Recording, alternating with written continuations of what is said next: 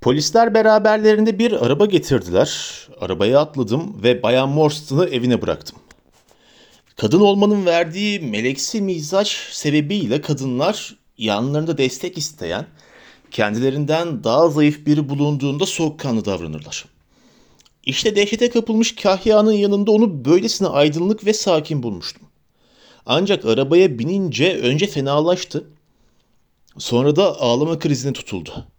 Gece boyu olup bitenler onu perişan etmişti. Hep beni o günkü seyahatte biraz soğuk ve mesafeli gördüğünü anlatır. Kalbimde yaşadığım savaşı ve kendime hakim olma çabamı pek fark etmemişti. Oysa illerim kadar aşkım ve sevgim de onunla beraberdi. Hayatın formaliteleriyle dolu yıllar boyunca onun tatlı ve cesur tabiatını o ilginç deneyimler gününde olduğu kadar hiç hissetmemiştim. O gün ona olan hislerimi açıklama konusunda dudaklarımı mühürleyen iki düşünce vardı. Bir kere zayıf ve çaresizdi. Zihni ve sinirleri sarsılmıştı. Böyle bir durumdayken onu aşka zorlamak, onu gafil avlamak anlamına gelirdi. Daha da kötüsü o çok zengindi. Eğer Holmes'un araştırmaları başarıya ulaşırsa o zengin bir mirasa konacaktı. Benim gibi yarım maaşlı bir cerrahın şans eseri gelen böyle bir samimiyeti kullanması adil miydi? Haysiyetle bağdaşır mıydı? Beni adi bir servet avcısı olarak görmeyecek miydi? Böyle bir düşüncenin zihninden bile geçmesi riskini göze alamazdım. Bu agra hazinesi aşılmaz bir engel gibi aramıza girmişti. Bayan Cecil Forrester'ın evine vardığımızda saat 2'ye geliyordu.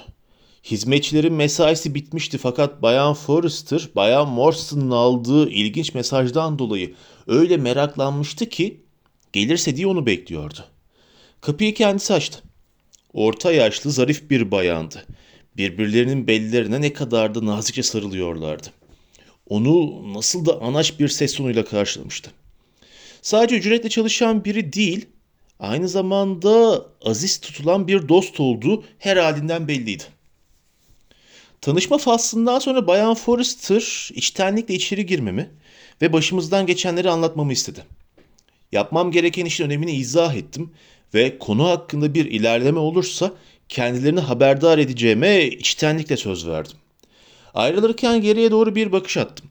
O insanları birbirine sıkı sıkıya sarılan iki zarif figürü, yarı açık kapıyı, salonun puslu cam arasından parlayan ışığını, barometreyi ve parlak basamak çubuklarını hala görür gibi oluyorum. Bizi içine çeken bunca karanlık ve vahşetin işin ortasında huzurlu bir İngiliz evinin tebessümünü yakalamak insanı dinlendiriyordu.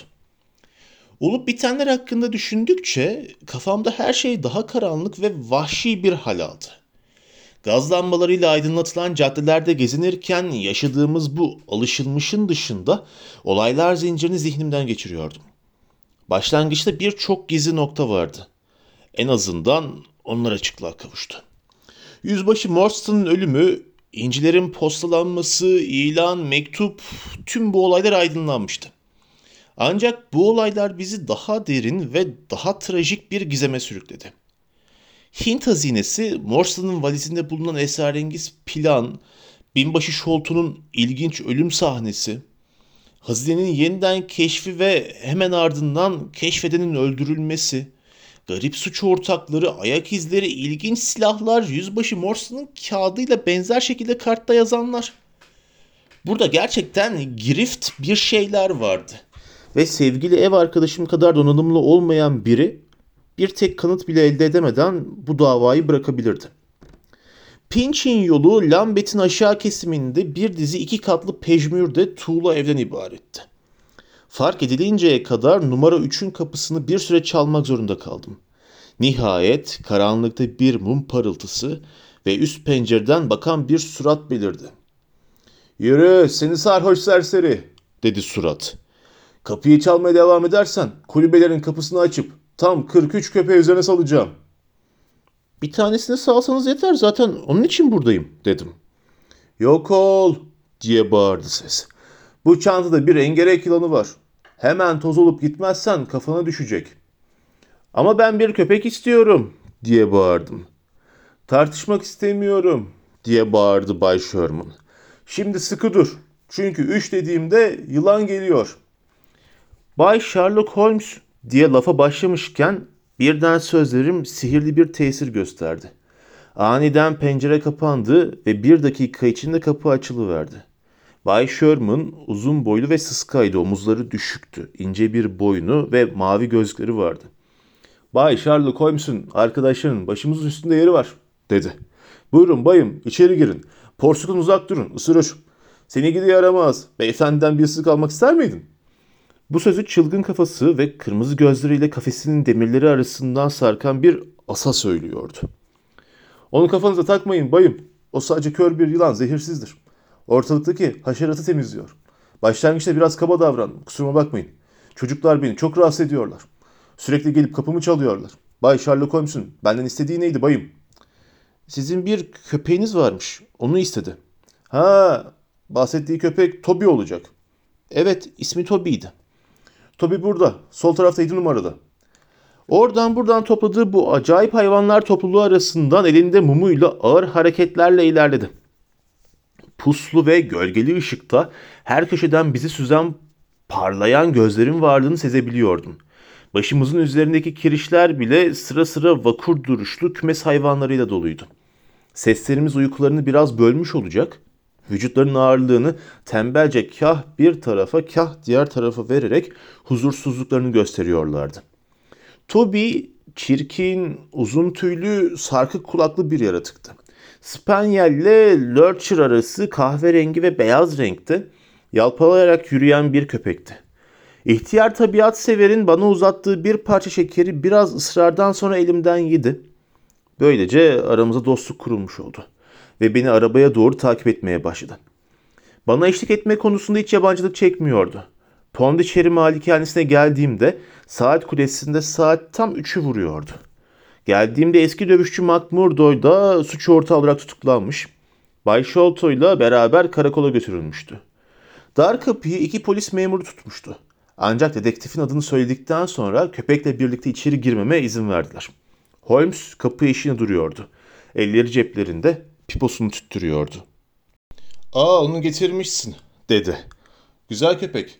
Ethan Jones gitti. Sen ayrıldığından beri oldukça hareketli dakikalar geçirdik.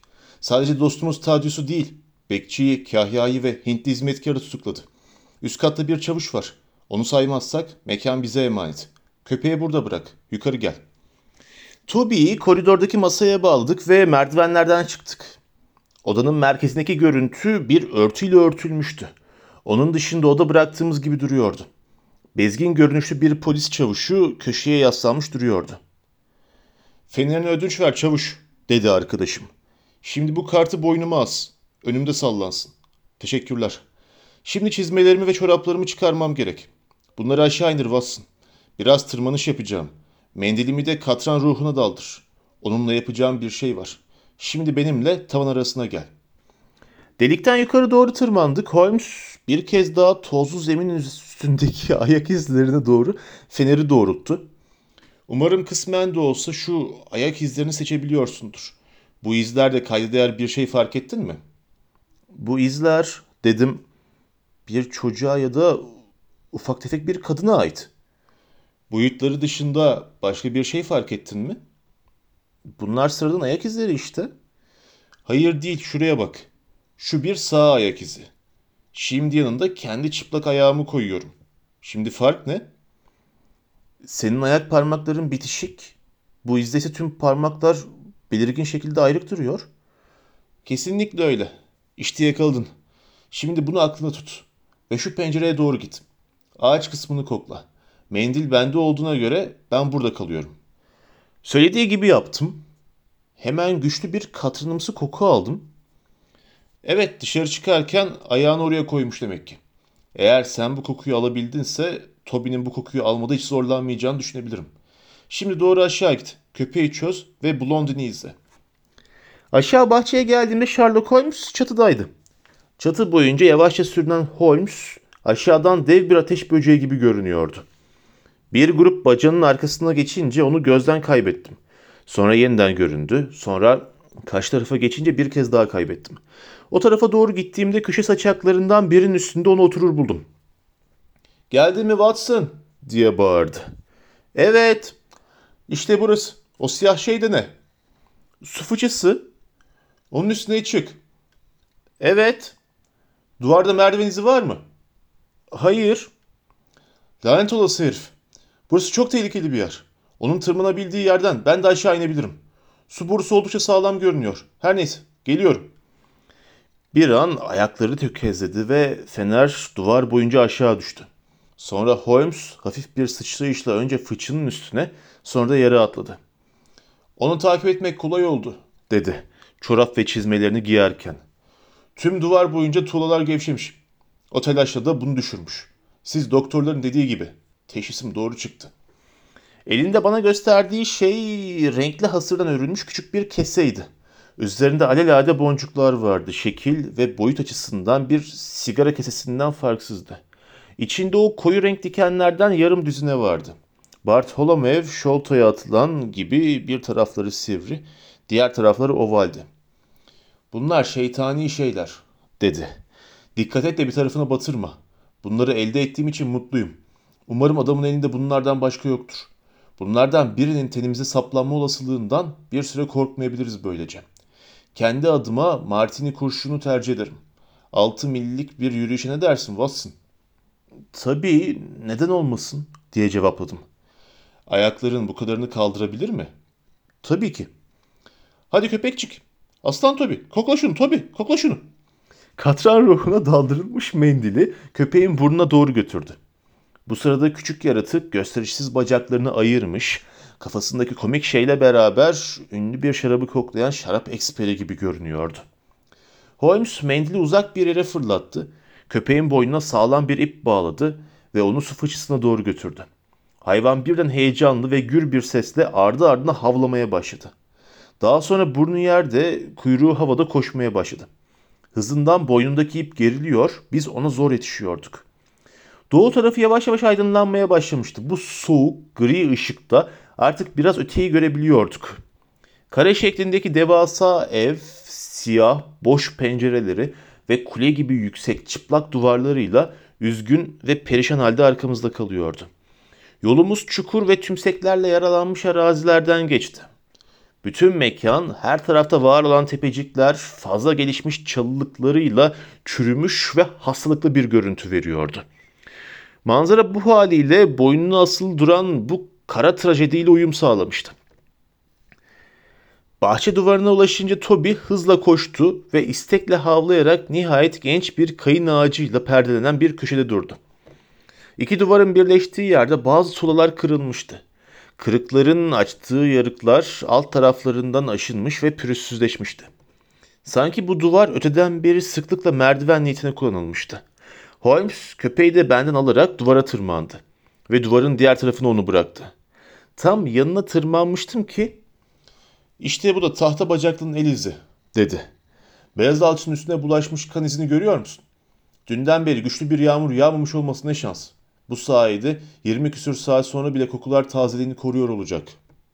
İtiraf etmeliyim ki başlangıçta Londra yollarındaki yoğun trafik sebebiyle geçen süre zarfında izlerin tamamen yok olacağından korkuyordum. Ama kısa sürede şüphelerim yok oldu. Toby asla tereddüt etmedi. Yolunu değiştirmedi. Kendisine has, garip paytak yürüyüşüyle yuvarlanırcasına yürümeye devam etti. Anlaşılan katran ruhunun dokunaklı kokusu diğer tüm kokuları bastırıyordu. Sakın bu meselede, dedi Holmes. Başarımı safi bu adamların kimyasal ayaklarını daldırmalarına bağladığımı düşünme. Şu anki bilgilerimle onların izini birçok yoldan sürebilirim. Ama bu yol en kolayı. Ayrıca madem kaderimiz bunu ellerimize verdi, onu görmezden gelseydim kendimi suçlu hissederdim. Ne var ki bu durum vakanın başlangıçta vaat ettiği entelektüel derinliği ortadan kaldırıyor. Eğer bu aşikar kanıt olmasaydı vaka bize epey şan kazandıracaktı. Hala fazlasıyla şan kazandırabilir dedim. Seni temin ederim Holmes. Bu vakada yaptığın çıkarımlar beni Jefferson Hope cinayetindekinden daha çok hayrete düşürdü. Bu seferki bana daha derin ve anlaşılmaz geliyor. Mesela nasıl oluyor da tahta bacaklı adamı tarif ederken bu kadar kendine emin oluyorsun? Bak sevgili dostum, Bu çok basit. Meseleyi abartmak istemiyorum. Son derece aşikar bir durum bu. Hapishane yönetiminde bulan iki subay gömülü bir hazine ile ilgili sırlara ulaşır. Onlar için bir İngiliz, Jonathan Small tarafından bir harita çizilir. Yüzbaşı Morrison'ın bıraktıkları arasında bir çizelgede bu isme rastladığımızı hatırlıyorsundur. Çizdiği haritayı kendisi ve arkadaşları adına imzalar. Şöyle böyle çarpıcı bir biçimde adlandırdığı gibi dörtlü ittifak. Bu çizelgenin yardımıyla subaylar ya da onlardan biri hazineyi alır ve İngiltere'ye getirir. Bu sırada muhtemelen birileri bu süreçten memnun olmaz. Peki şimdi soru. Neden Jonathan Small hazineyi kendi almadı? Cevabı belli. Çizelgenin tarihi Morrison'ın mahkumlarla haşır neşir olduğu tarihlere karşılık geliyor. Jonathan Small hazineyi alamadı. Çünkü o ve arkadaşları mahkumdu ve dışarı çıkamıyorlardı. Bu söylediklerin bir fikir yürütmeden ibaret dedim. Ondan daha fazlası. Gerçeklerle örtüşen tek hipotez bu. Bakalım işin arkası da tutuyor mu? Binbaşı Sholto yıllar boyu hazinesiyle beraber huzurla yaşadı. Sonra Hindistan onun dehşete düşüren bir mektup aldı. Neydi bu mektup? Yüzüstü bıraktığı insanların serbest bırakıldıklarını söyleyen bir mektup. Ya da kaçtıklarını. Bu daha mantıklı. Çünkü normal hapis sürelerini zaten biliyor olması gerekir. Eğer kaçmamış olsalardı bu mektup o kadar çok da şaşırtıcı olmazdı. Peki ne yapıyor? Kendini tahta bacaklı bir adama karşı koruyor. Dikkatini çekerim. Beyaz bir adama karşı. Çünkü beyaz bir tüccarı o zannedip ateş ettiğini biliyoruz. Şimdi çizelgede yalnızca bir tek beyaz adamın adı var. Diğer isimler Hindu ya da Müslümanlara ait. Başka beyaz adam yok listede. Dolayısıyla kesinlikle söyleyebiliriz ki o tahta bacaklı adamla Jonathan Small aynı kişi. Nasıl? Buraya kadar mantıkta bir hata var mı? Hayır. Açık ve kestirme bir mantık. Peki öyleyse. Şimdi kendimizi Jonathan Small'un yerine koyalım. Olaya onun bakış açısıyla bakalım. Hakkı olduğunu düşündüğü şeyi geri almak ve kendisine yanlış yapan adamdan intikam almak için İngiltere'ye gelir. Sholton'un yaşadığı yeri bulur ve kuvvetle muhtemeldir ki evin içinden birileriyle iletişime geçer. Şu uşak, Lal Rao, onu henüz görmedik. Bayan Bernstone onun pek iyi karakterli biri olmadığını düşünüyor. Fakat Small hazinenin nerede olduğunu bulamaz. Çünkü binbaşı ve ölmüş olan bir sadık hizmetkarı hariç hiç kimse hazinenin yerini bilmemektedir. Birden Small binbaşının ölüm döşeğinde olduğunu öğrenir. Hazinenin sırrını mezara götüreceğinden endişe ederek bekçileri atlatır ve ölüm döşeğindeki adamın penceresinde alır soluğu. Ancak iki oğlu yanında olduğu için içeri giremez. Ölü adamı olan nefretinden deliye döndüğünden o gece odaya girer. Gizli evrakı araştırır ve hazineye ilişkin ipuçları bulmaya çalışır. Sonrasında da yaptığı ziyaretin bir nişanesi olarak o kağıdı bırakır. Hiç şüphesiz adamımız daha önceden binbaşıyı öldürmeyi planlamıştır. Binbaşının üzerinde bıraktığı notla da bunun adi bir cinayet değil, dört kafadarın bakış açısıyla adaletin yerine gelmesi olduğunu göstermek istemiştir. Suç kayıtlarında böylesi acayip böbürlenme davranışları çok yaygındır. Genelde de suçlu hakkında çok değerli ipuçları verirler. Buraya kadar takip edebildin mi? Tam anlamıyla evet. Şimdi Jonathan Small ne yapabilir? Yalnızca hazinenin bulunması için yapılan çalışmaları gizliden gizliye takip edebilir. Muhtemelen İngiltere'den ayrılır ve belirli aralıklarda geri döner. Sonra çatı katı bulunur. O da anında bundan haberdar olur. Yine burada evin içinde bir suç ortağı olduğu fikrinin altını çiziyoruz.